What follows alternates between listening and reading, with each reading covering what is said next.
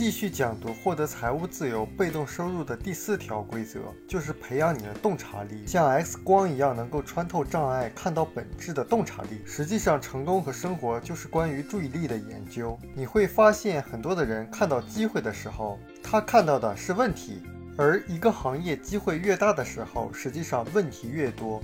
机会就隐藏或掩埋在问题之中。当一个人只盯着问题的时候，他就会变得消极。但成功的人认为问题是积极的机遇，因为问题就意味着如果你能够解决的话，你就会赢得机会。你听首富们的演讲，你发现他们在研究什么？他们在研究五年、十年以后这个社会上的人们面对的最大的问题是什么。所以，我们说问题的背后就是机会，大问题就是大利润所在。那我们把握了一个机会以后，是不是就没有问题了？肯定在我们前进的过程中会遇到无数的障碍和问题，所以不要期待着你找到一个没有任何问题的机会。也不要期待着在前进的过程中会没有任何障碍，关键还是你的注意力在你的前进的过程中，你是盯着障碍，还是盯着你达成目标以后得到的那个结果？当你盯着结果的时候，你才会有足够的动力帮助你跨越障碍。比如说爱迪生发明的电灯，他经过上万次的试验，试过八百多种不同的灯丝。如果他盯着这些障碍问题的话，他还能继续坚持直到成功吗？他一定是盯着结果。因为他不是试着去发明一个电灯，而是试着要击败黑暗。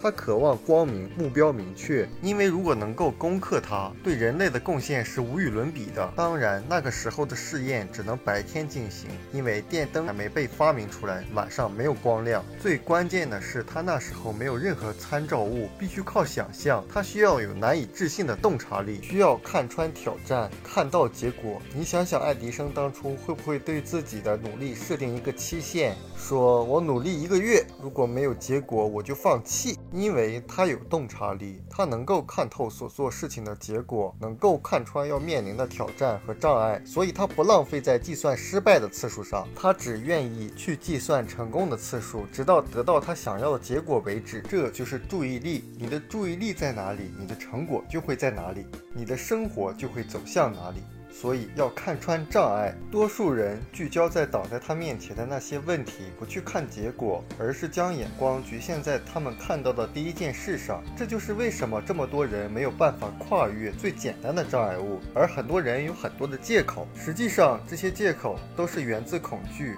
当你能看穿这些借口的时候，就能发现他们深藏在内心的恐惧。因为有的人担心失败，担心会招来讥讽，帮他们去看穿这些恐惧，帮助人们把目光集中在结果上，这样我们就不会被困难吓倒。想一想，海伦·凯勒，他在幼年的时候就失去了听力，而且也失去了视力，但是他的一生中却有非凡的远见。他有困难吗？太多了，多到难以置信，是吧？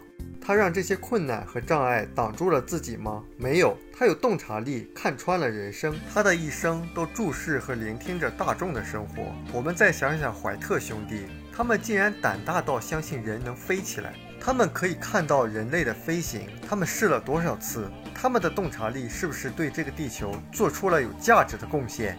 当然，我们现在的创业跟爱迪生、跟怀特兄弟他们是不同的，他们的前面没有路。而现在，很多成功的系统已经给我们指明了前进的方向和道路，我们只需要跟着成功的人已经走出来的路走下去就可以了。